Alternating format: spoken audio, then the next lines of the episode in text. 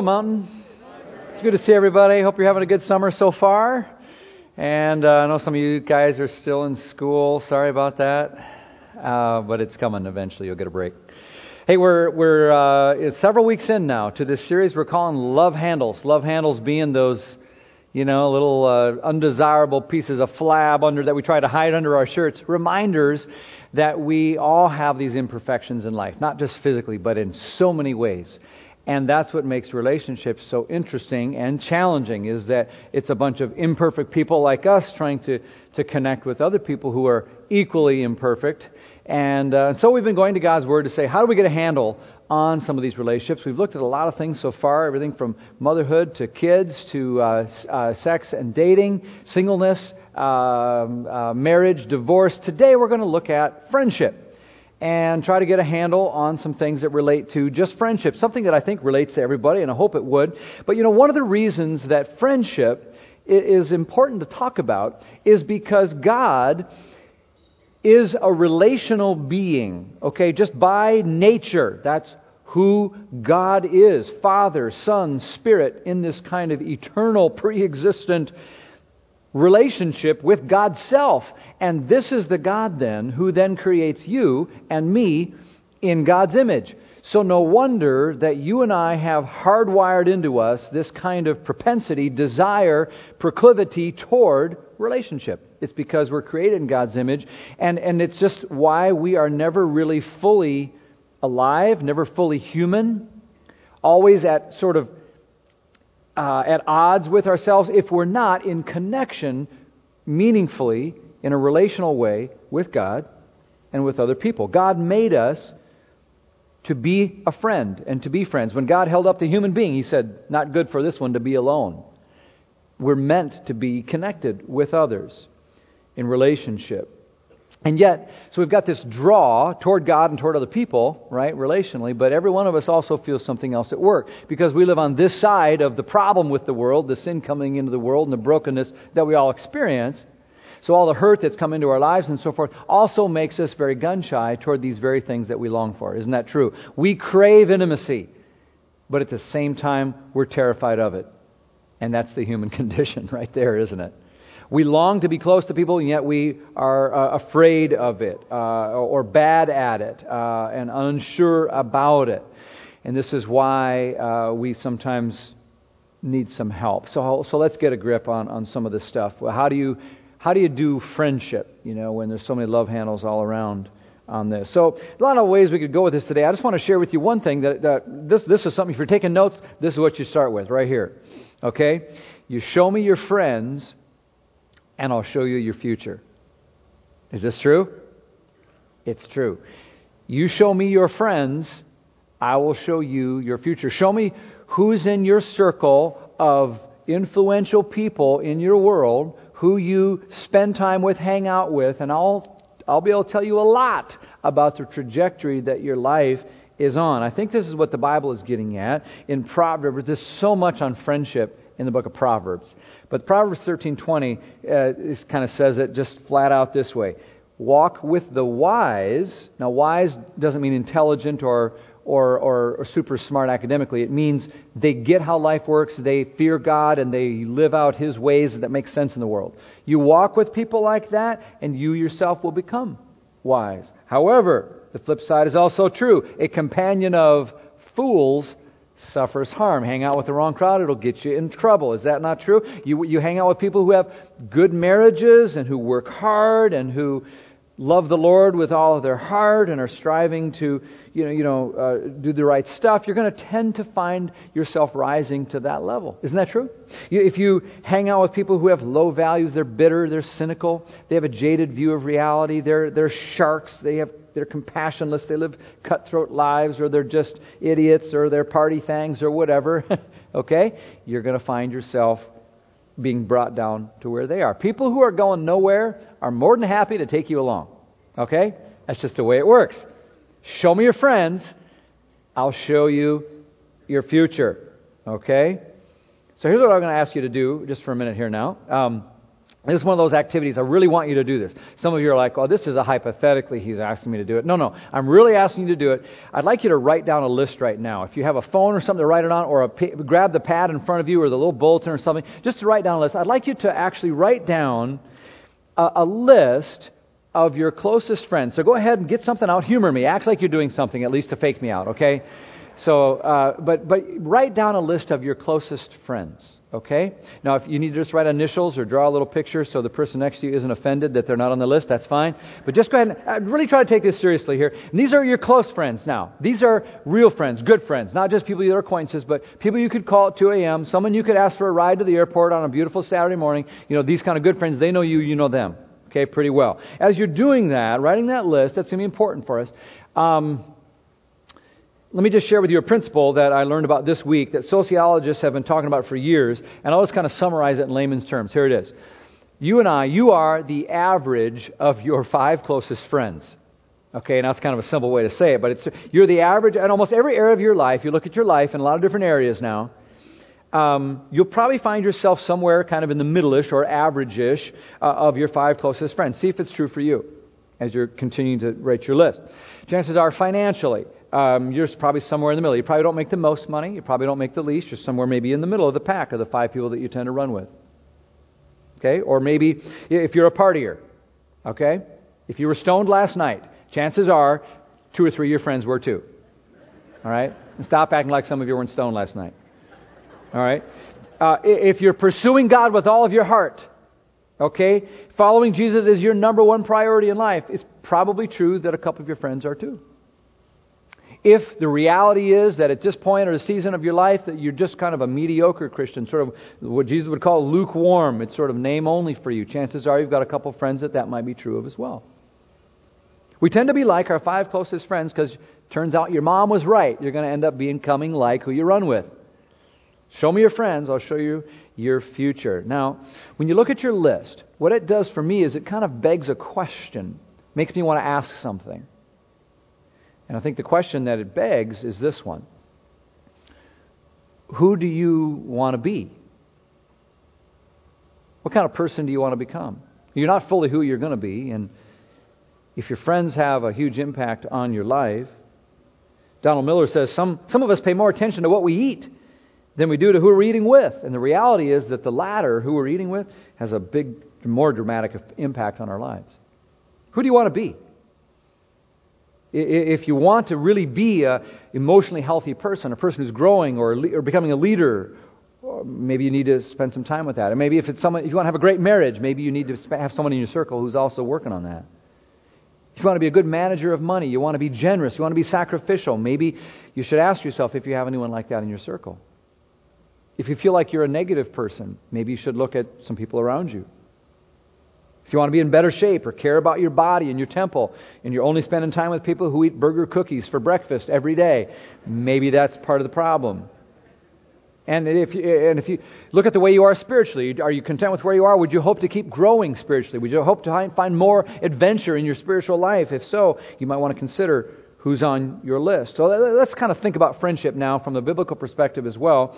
Flip over a couple pages in Proverbs to Proverbs 17. This is a pretty good working definition. Uh, I don't know if definition is the right word, but here's a good word about friendship. Ready? Proverbs 17, 17. You ready? A friend loves at all times. A true brother is born to help in a time of need. That's a that's an encouraging word about what a friend looks like. Someone who's there all the time. Someone who, man, if times get tough, there's adversity, they don't run out, they run in, and they're there especially when you need them the most. You know, John Machapi's a friend of mine. He goes to Mountain here, and you know, he said, Ben, you know, I hear so much. Sometimes you hear people say, you know, I don't know what to do with that church. It's so big. But he said, I have found I've found the most depth relationships I've ever had in my life through this church. And I said, John, tell me about that. And so he did. And he said, it's a bunch of guys that he's met here at the church, and they've kind of come together now, and they've, they've become part of a small group. And he says, I feel like I finally have a band of brothers. He goes on to describe a time when Joe's father, one of the guys in the group, when Joe's father passed on, the entire group showed up at the service. And that's when I felt like we moved from just friends to real friends and family. Something about our group dynamic changed that night. We're no longer just a bunch of guys who enjoyed each other's company, but our bond grew deeper. And since then, we get together with our families and go to cookouts. We eat together. We talk together. Our relationships are stronger. We, we go to each other for prayer or with any concern at all. And I've had the sincere uh, a privilege of being in relationship with a few guys that are so dear to my heart. I can call and text and email these guys at any time, and I do. They're there for me, and I'm willing to be there for them. One of these guys recently asked me to speak over his son at his 16th birthday party, and this is something that touches me down to my soul, and I'm honored to be considered in that way. That's a kind of picture. When you hear that, of what that kind of friend at all times can be like, hopefully something rises up in you to say, Yes, I was made for that. I need that. I want that in my life. Now, here's the problem is that that kind of friendship, the kind of friendship the Bible is describing, has got cancer in America today.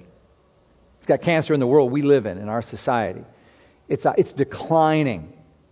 It's a crisis of friendship in America today. And there's all kinds of poverty in life. There's physical poverty. We're familiar with that, you know, in, in developing countries and around where people don't have money and so forth. There's spiritual poverty. We've talked a lot about that. But you know, there's a relational poverty as well, where you might have a bunch of surface level connections but no real depth relationships.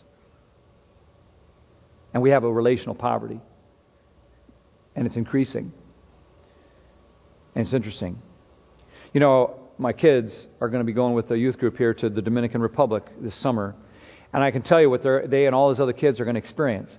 Uh, they're going to have amazing experiences. I don't want to say I already know what's going to happen, but I can tell you something that is going to happen. And that is that they're all going to be blown away, first of all, by the devastation. Some of them are going to see a developing country for the first time. They're going to see how poor these people are, and they're going to be so heartbroken by that. They're going to say, wow, these people are so poor. But at the same time, these may not be the words they'll use, but this is what they'll observe. They're going to say, but at the same time, they have so much joy and they love each other and they know God so well. They, so what they're observing is these people are spiritually rich. These people are relationally rich. They may be physically poor. And they're going to come home and it may dawn on some of them that America is exactly the opposite. Because there's not a single person in this room, however poor you may think you are, you are nowhere near to their spirit, to their physical poverty, and yet we live in a culture where we are increasingly poor spiritually and relationally.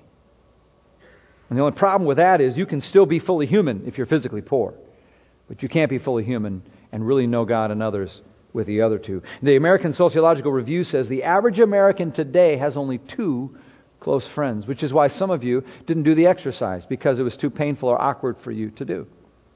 Or maybe you're one of the 25%, fully one in four Americans who say, I have no true close friend. And that's just hard. Not just socially awkward to, to acknowledge, but because it's bigger than that. So there's a decline of friendship, and there's a lot of reasons for that. You might have your own ideas about why. Why is there a decline of friendship in our culture? Well, I did some reading on it. No surprises, really. Busyness is a big deal. It's a killer to relationships. When you're going too fast and your lives are too full, it kills relationships. You can't go 80 miles an hour and zoom past everybody and expect to have depth relationships. You've got to get in an Amish buggy and clop along a little bit once in a while and spend some time. Second reason sociologists point to is divorce rates. You know, when families split up, it's hard on relationships as well. You get this money, I get this money. You have the kids on this day, I get the kids on this day. Um, you get that friend, I get this friend. Sometimes it ends up actually driving wedges, and it can, you know, have a hard time on friendships. Mobility is another issue. We're moving around the country. We don't stay and grow up in the same town as much anymore as we used to. There's another, there's another factor in the decline of friendships. Anybody want to guess what, I, what I'm going to say? Anybody want to guess? Here's what, I, here's what I think. See what you think. I think the rise of social media has had a big impact on friendship, which may sound weird. As David Kim says, more of us are digital natives, especially the millennials generation. And the more that we are technologically fluent, what we're finding is we're finding ourselves suffocating and saturated by fragmented and superficial relationships. Now, I'm not against social media. At Mountain, we, we love the idea of trying to harness technology in every way we can. Huge power in social media, and I hope you all follow me on uh, you know, Facebook and Twitter and Instagram and sign up for Mountain's Facebook page and YouTube page and, and sign up for Ben's Notes and all of that. But I just, I'm trying to say, despite how good it can be, I think we all want to acknowledge it has had a profound impact on our lives in so many ways, and it has had an impact on friendship. Don't, do you think that social, that social media has changed the way we do things? Anybody? Yeah, I, I, promise you, nobody 10 years ago picked up their phone and called every friend they knew to say, Guess what I had for breakfast? It didn't happen.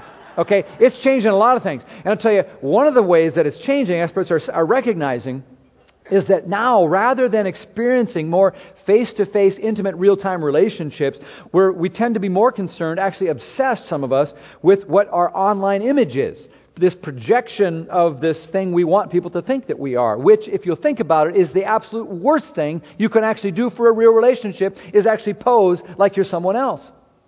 And give them the sort of unrealistic, one dimensional view of yourself. So we'll say something about ourselves in 140 characters, or give our opinion or our political thought or, or something uh, on Facebook, or we'll kind of talk about, capture a moment, you know, get a selfie. Wait, I didn't like that one. I didn't like that one either. Oh, no, I didn't like that one. Oh, I like that one. Now we're going to post that one going to post that one. And then, you know, if I don't like the color, I can enhance it or get a filter on there. Make my teeth look whiter, the sky look bluer, the grass look greener. I'm having such a great time with my pals at the beach or at this fancy restaurant at the ball game. Ha ha ha, it's my life. Here it is. And then you liked it. I got five likes in five minutes. Like, awesome. And we think that's connecting, and it's not. Now I'm poking fun at myself and everybody. Okay, so, all right. So we know we can stay in touch with friends that way, and I love to do that too. I'm not down on all that. I hope you tweet everything I'm saying in the sermon. Okay, so, but we have to remember it has to supplement real friendship. It can't be a substitute for it. Does that make sense? You can't replace real face to face intimacy with Facebook and Snapchat. It doesn't work that way. Because whatever we think we're gaining in breadth, I've got 400 friends on Facebook now. 400 friends. It's like, well, whatever you gain in breadth, you're losing in depth. So, some of us are starting to wonder, despite how awesome it can be and helpful and powerful as a tool, maybe social media is leaving us maybe just craving the very thing that we thought it was going to get us in the first place, which is intimate personal depth in my relationship. So remember, it has to supplement, not substitute.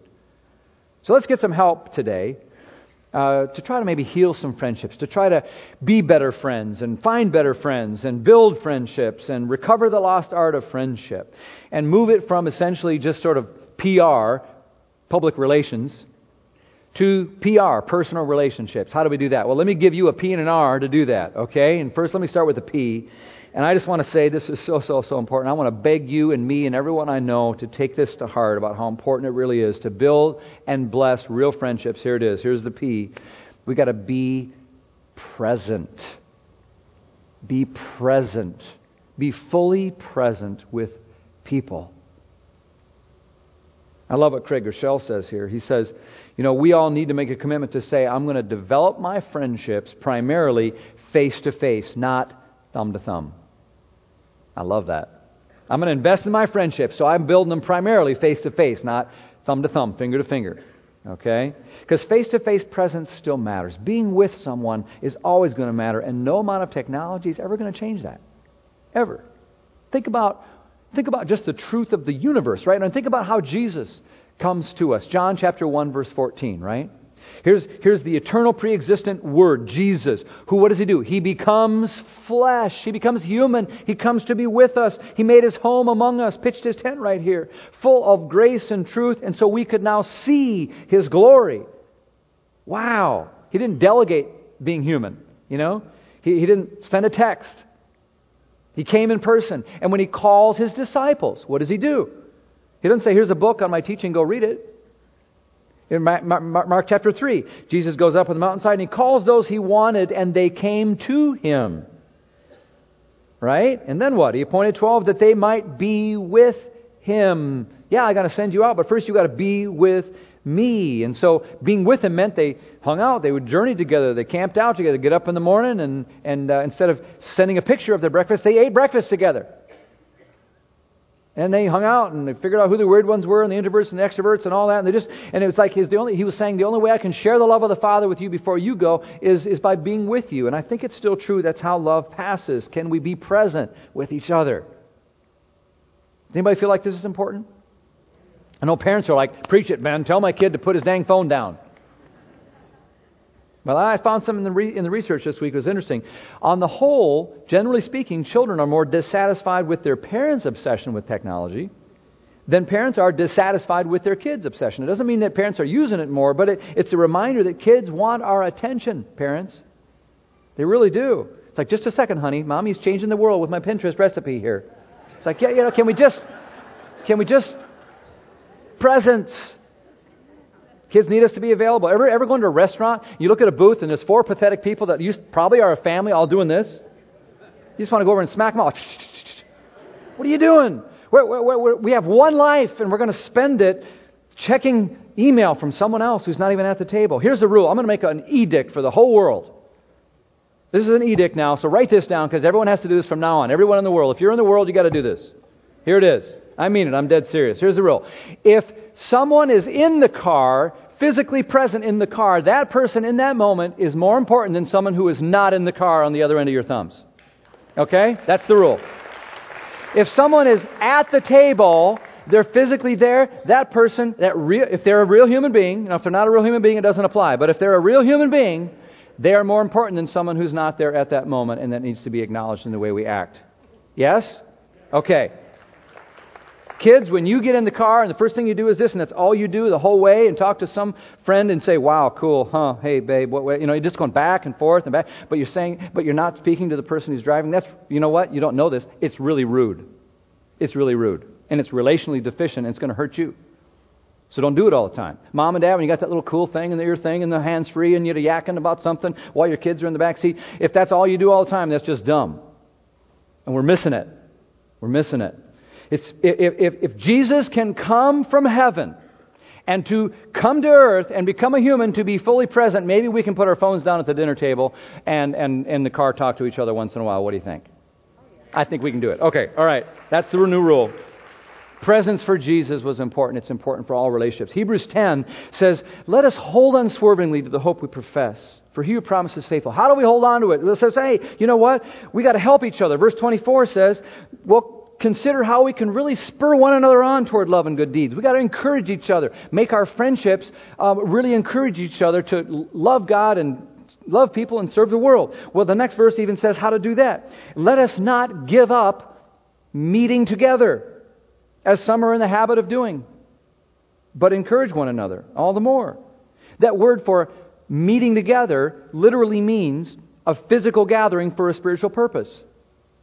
So I know some will think it's fine just to send a text or an email or a note, but let's not give up the idea of physical presence for a spiritual purpose to encourage one another. There's power in presence. Power in presence. You know, one of the problems with preachers, there's a lot of problems with preachers, but we always think you got to have words for things. And so you always got to open your mouth and flap your gums and have answers for everything, you know, solve all the problems, give help people through things and everything. I'll never forget uh, the first time I was called as a very young pastor, a youth pastor, in fact, at the time, to a hospital. The senior pastor was out of town. And it was a woman who had just learned that her husband died. He had shot himself. And I liked him, and I really loved this woman. She was, uh, I just cared for this couple, and I, I didn't have anything to say. I didn't have a mouthful of words at all. I was so stunned and shocked and sad and overwhelmed. I was in over my head. I didn't know what to do. I just went to the hospital. We were in this little room. We just sat there. She sat down, I sat down. Held her hand, stunned, silent. And she started to cry. I couldn't help it. I just started to cry. An ugly cry, snot cry, ugly, dumb cry. I didn't say anything. And the doctor came in and got her, and they went somewhere. And I remember walking to my car going, Man, I suck as a pastor. it was a bad day. But you know what? Months later, when she was in a different place, I overheard her, and she said it for my benefit, as she was talking to someone else. She said, And you know, Ben came that day. And, you know, when he started to cry, strangely, I felt like God was crying with me, and that helped me to know he cared and hurt too. And everything he said was perfect. Now, I know I hadn't said a thing. But the power of presence is incredible, isn't it? It doesn't have to be always so dramatic. Sometimes it's just showing up at a kid's game or going to a play or, or showing up at a home or dropping something off or doing something together, spending time, giving full attention, dropping the newspaper, stepping away from the video game, whatever it is. What relationship needs you to be more present? Second thing, second thing, that's the P, present. R. The R in personal relationships is to be real. Just be real. And we talk about this a lot around here, but we're just talking about being open and fighting through our fear of vulnerability in order to be transparent enough so that a real connection can happen instead of just a fo- uh, phony one on the surface level. Our culture is more and more afraid of real personal interaction. It's why when I call you on your cell, you don't answer. You let it go to voicemail because then you can just text me back and you're in control. Because you can't control the conversation if we're actually talking because we're afraid of that and we don't do that anymore. So, by stark contrast, you go to the scriptures and it describes this people coming together and being real with each other and real before God. And, and it's scary. See if this doesn't scare you or challenge you. Listen to this in stark contrast. James 5:16 says, "Therefore confess your sins to each other and pray for each other so that you may be healed." You going to tell me what you need to be healed from, are you?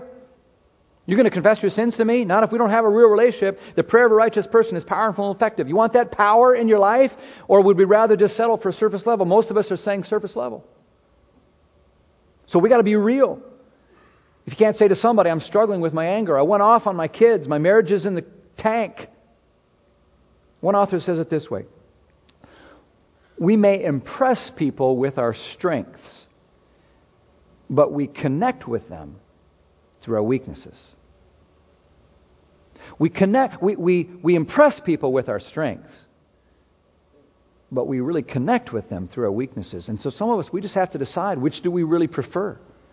To impress people with our strengths and, all, and never show any openness toward what's really going on with our love handles? And miss out? Or do you want to actually connect in the way God designed you to? And if we're going to do that, then we've got to be able to say, man, here's, a, here's something I'm wrestling with. Here's a doubt I have. Here's a frustration I'm feeling. Here's a fear I have. Here's a temptation I, I succumb to sometimes. And others hear it and they say, wow, me too. And trust begins to grow, and you've got the beginnings of a relationship. You invite God into that, and it's a beautiful mix. You remember my friend John Rachapi I told you about? We asked him, we said, John, what, what do you think friendship really is for you at this stage in your life? He said, For me, if it's authentic friendship, it's being transparent with another man. Someone who's there just to, to, to listen is more valuable than, than you can ever understand. He says, now the risk is you can get hurt because you're talking about shortcomings in marriage and children and work and that kind of stuff. You've got to be humble, can't be prideful. But not having intimate relationships like that, you lose out and you'll never know what it feels like to be open and honest. Because you always have to keep up your pride and pretend you have all the answers, act like we don't need help. And then when issues really arise, and they will, we feel so alone and we missed out on the blessing of friendship that we're made for. So if you're hesitant toward opening up, he says, I would say that remember, God already knows you. He knows everything about us. And when you let even one other person in on that truth, it lightens the load and brightens your life. And this transparency has led in our group others to be more transparent, and it's leading to deep, really satisfying, meaningful relationships. Friends, I hope when you hear that, you just go, yes, we got to be more real and more open. So evaluate your little list. Show me your friends, I'll show you your future. Does it need more openness? Does it need more realness? Does it need more presence? Who do you want to be? Show me your friends. Now, the truth is, uh, Show me your friends, I'll show you your future. So let's talk for a few minutes that remain about some of the friends in our circle. And let me suggest to you some things that I actually heard someone else talk about a while back and kind of adapted it, and I want to share it with you because I thought it was so helpful to me about that circle of friends and how to build it. Let me, let me give you a couple of friends that everybody needs to have in their life. I don't know who's on your card right now, who might need to get kicked off that list, who might need to be brought in. So you can become the person that really you're being invited to be by God. And to do that, I want to go back to a guy named David in the Bible because he had some amazing friends and he becomes this amazing guy, but David would never have become who he was and is in our memory without God sending certain people into his life. Do you understand how that works? You don't become who you are going to become on your own. You become one way or the other because of people in your life. Yes? Yes. Let me tell you about David because I'm going to give you three friends that everybody needs. Number one, everybody needs a Samuel in your life. A Samuel is someone who makes you better. Someone, someone who makes you better than, than you, you would be if, you, if they weren't in your life. Let me give you the background here. Okay? So, King Saul was the king, but God, uh, for various reasons, had rejected Saul now and removed his spirit from Saul, and he's, he's going to anoint a new king. And so he, he sends a message to his prophet named Samuel and says, Samuel, you're going to go and anoint this next king. So Samuel goes to the house of Jesse, who has all these sons stair stepped like this. And, and, and uh, so Samuel goes there. He's looking for the new king, going to anoint the new king. He sees these sons line up. And then one, the first one's very tall and handsome and strong. And he goes, Surely this is the one God's chosen to be the next king. And God says, Nope, not the one. He goes to the next one. How about this one? Surely this is the one. Nope, not the one. And they go all the way through the line like that. And finally, Samuel's like, Okay, God, what's up? And God, look, look at this. 1 Samuel 16, verse 7. The Lord said to Samuel, Do not consider his appearance or his height. Don't only look there, for I've rejected that one. The Lord does not look at the things people look at. People look at the outward appearance, but the Lord looks where? At the heart. Everybody needs a friend who will look at you the same way, at the heart level. And what God saw was the youngest little brother, the runt of the clan, who wasn't even in the lineup because he's still out playing with the sheep in the field. His name was David, and no one else saw him. But God did, and that's who he wanted, and he put it on Samuel's heart. And so, look at there at verse, uh, verse 12. So they sent for David, brought him in. He was this glowing, good looking kid, fine appearance, handsome features. And the Lord said, Rise and anoint him.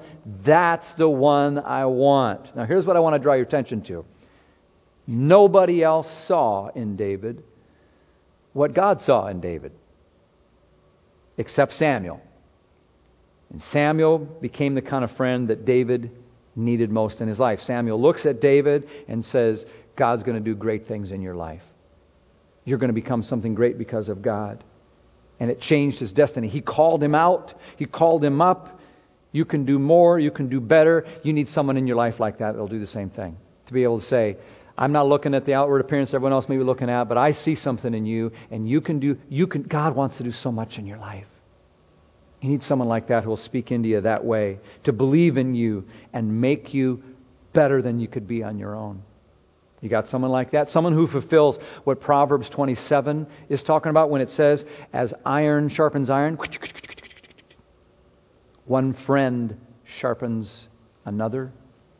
If your circle of friends or your life is dull in this aspect, it's because maybe there could be someone like a Samuel in your life. That's why we do small groups at Mountain. It's why we are a relationally based church. So we can get people in our lives who can do that for us. Every one of us needs a Samuel. Second, we all need a Jonathan. We all need a Jonathan in our lives. A Jonathan is someone who really helps you spiritually, helps you find your spiritual strength. We all need that. I don't care who you are. We can't do this God thing alone. We're not meant to. We need help. We've got enough people trying to pull us off the path, adding to our burden, telling it's not important to walk toward God. We need some people that are going to help us on the journey and help us find our spiritual strength. We need that. In David's story, he's the one who's anointed. He's sort of the king in waiting. But in the meantime, he becomes sort of a war hero and a famous celebrity, and all the ladies start to notice him and think he's cute, and they start to sing these songs about how, you know, Saul has killed thousands, he's awesome, but you know what? David's killed ten thousands, he's Superman. And Saul hears this, it makes him really mad and jealous. He says, I'm going to kill that punk. He's coming after my throne. And so he goes out trying to kill him. Pick, pick, pick, up 1 Samuel 23, verse 15. David's hiding out in Horesh in the desert in Ziph, and he learns that King Saul now who he wants to serve and be loyal to, is coming out to kill him, to take his life. He's very discouraged. He says, This is not the way my life's supposed to go. And guess what? Verse 16 Saul's son, Jonathan, who was a very good friend of David, went to, he gets on a plane and he goes to David and he flies all the way out there to Horesh in the middle of nowhere and he helped him find his strength in God. Don't be afraid, David, he said. My father Saul's not going to lay a hand on you. You are going to be king over Israel and I'm going to be right there with you. And even my father Saul knows this. And the two of them made a covenant before the Lord. That's a good friendship right there. You make a covenant together with the Lord. And then Jonathan went home, but David remained at Horesh. And when he remained, he was not the same man. I promise you that. See, Jonathan went to him. He went out of his way, reminded him of the truths of what God was saying, and he helped him spiritually. Look at verse 16 again. Saul's son Jonathan went to David, and he helped him find his strength in God. That's a great verse. Every single one of us needs someone who will do that for us, to help you find your strength in God. I don't care how mature you are, if you're a brand new Christian or you've been walking with the Lord for a long time, you're going to be tempted, you're going to get down. When everyone goes out, you need someone who's going to come in and say, I'm here for you. I'm with you, and God hasn't abandoned you, and here's what's going on, or let me pray with you. Here's a scripture for you. I, I love you in the Lord, and find some way to help encourage you as you find your own strength in the Lord. Do you have someone like that in your life?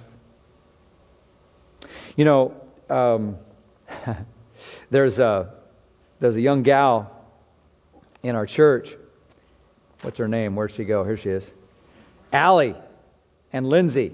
Lindsay wrote me. You know, I love this. People just write me sometimes out of nowhere. Lindsay writes me and says, I know you're talking about friendship. I just got to tell you my story. And Lindsay writes me and she says, You know, I'm a very anxious person. I've always been that way. And honestly, I was kind of a casual Christian. He says, When I needed God, I needed Him. Otherwise, I didn't want to be bothered. She says, Get this. She says, Until Allie, my friend Allie is an incredible human being. Her, fa- her faith in God has always been something I admired and even envied.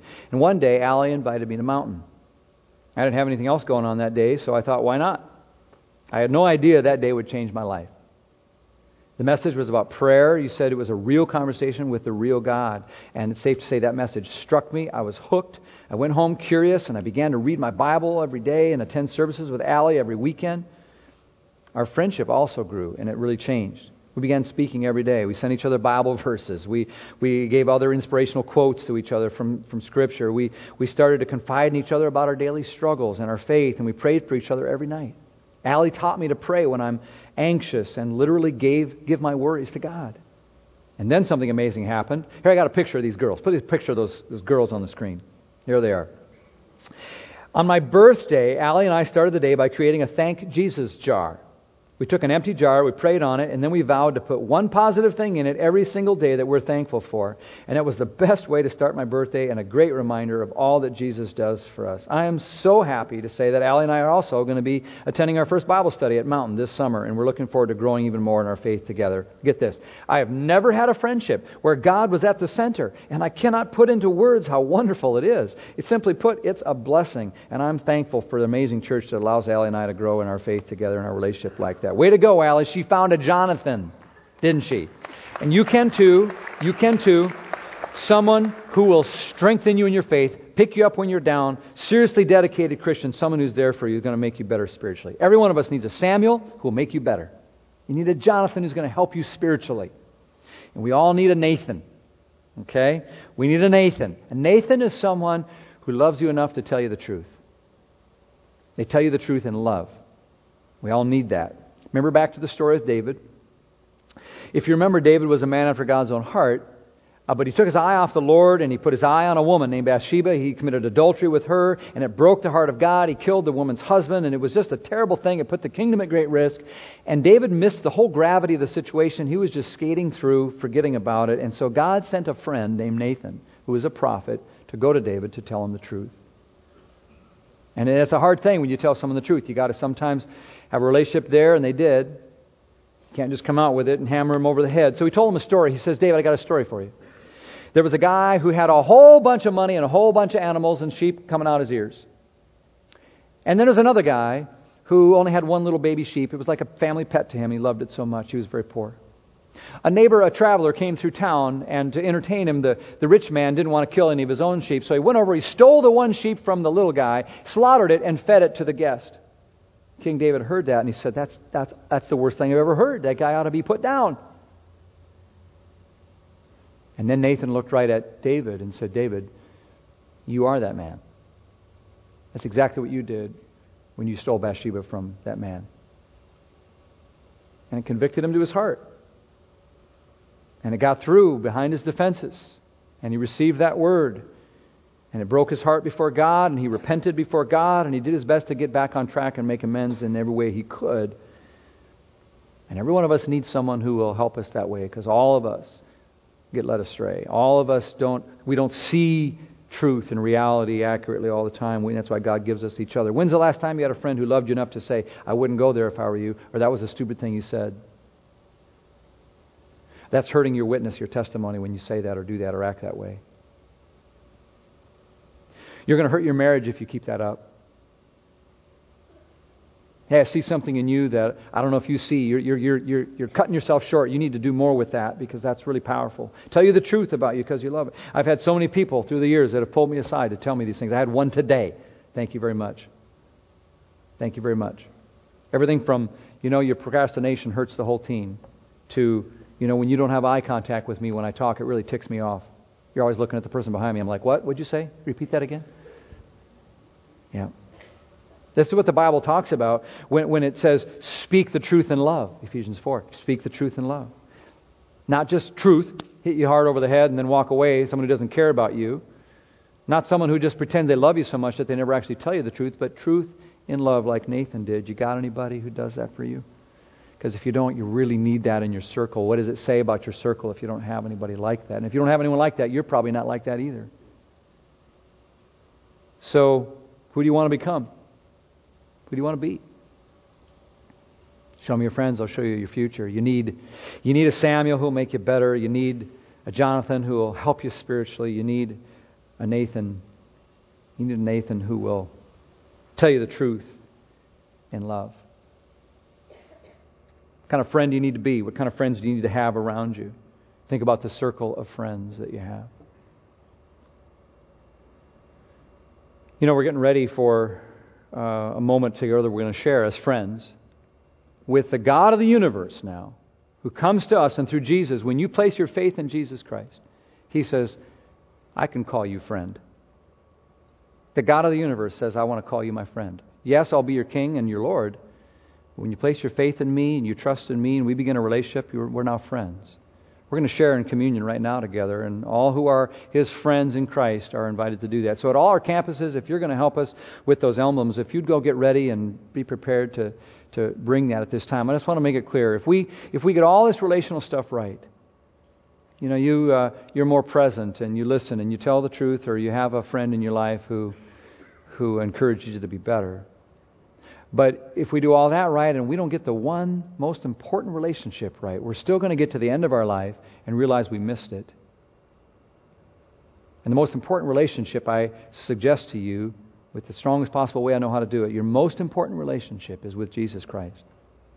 This one who has demonstrated that he's a friend to you. No greater love is anyone than this, than a man would lay down his life for his friends, and he's done that for you. And if you don't have that relationship with Jesus right, let me just tell you, it's going to be harder for you to have all your other relationships right. You get the relationship with Jesus right, not only does it get you right and give you an eternal friendship that'll never end, it allows you to grow and become the kind of person that all your friends need you to be. Jesus changes us, and we can have and be the kind of friends that we're called to be. So if you've never made that decision for Christ, make it right now during communion. After the service today, come on up here and talk to someone, and we'll help you as you maybe just want to pray a prayer to say, I, I want to get started on this. You know what? Today at 4 o'clock, right out here in the parking lot here at Mountain Road, we have a beautiful swimming pool set up. And if you've not been baptized, I hope you'll join me in that baptistry. You come with a pair of shorts and a t shirt, and we'll get wet together, and you'll celebrate the beginning of your new life in Christ. If you're ready to have the old washed away and start brand new with Jesus, come for the baptism splash today. We'd love to welcome you. Because Jesus is the kind of friend that we all really, really need and want the most. The Bible has all these one another's in it. It talks about love one another, forgive one another, bear with one another, encourage one another. 60 of them, some in the New Testament alone. It turns out that all these things that we're encouraged to do and be as friends with each other are nothing other than just reflections of what God has already done for us. As you come to communion today, just know that you're coming before a Jesus who loves you, who's forgiven you, who's, who bears with you, who encourages your spirit, and he's here to meet you and says, I've called you my friend. Let's pray together. God, we thank you so much for your love and your welcome around this table. And we come humbly as people who don't deserve to be your friends, but we, you've called us friend. And you've demonstrated it by giving your very life. We thank you for your sacrificial death, and now we say, Lord, we want to be your friend and act like it too. So we offer ourselves to you. In Jesus' name, amen.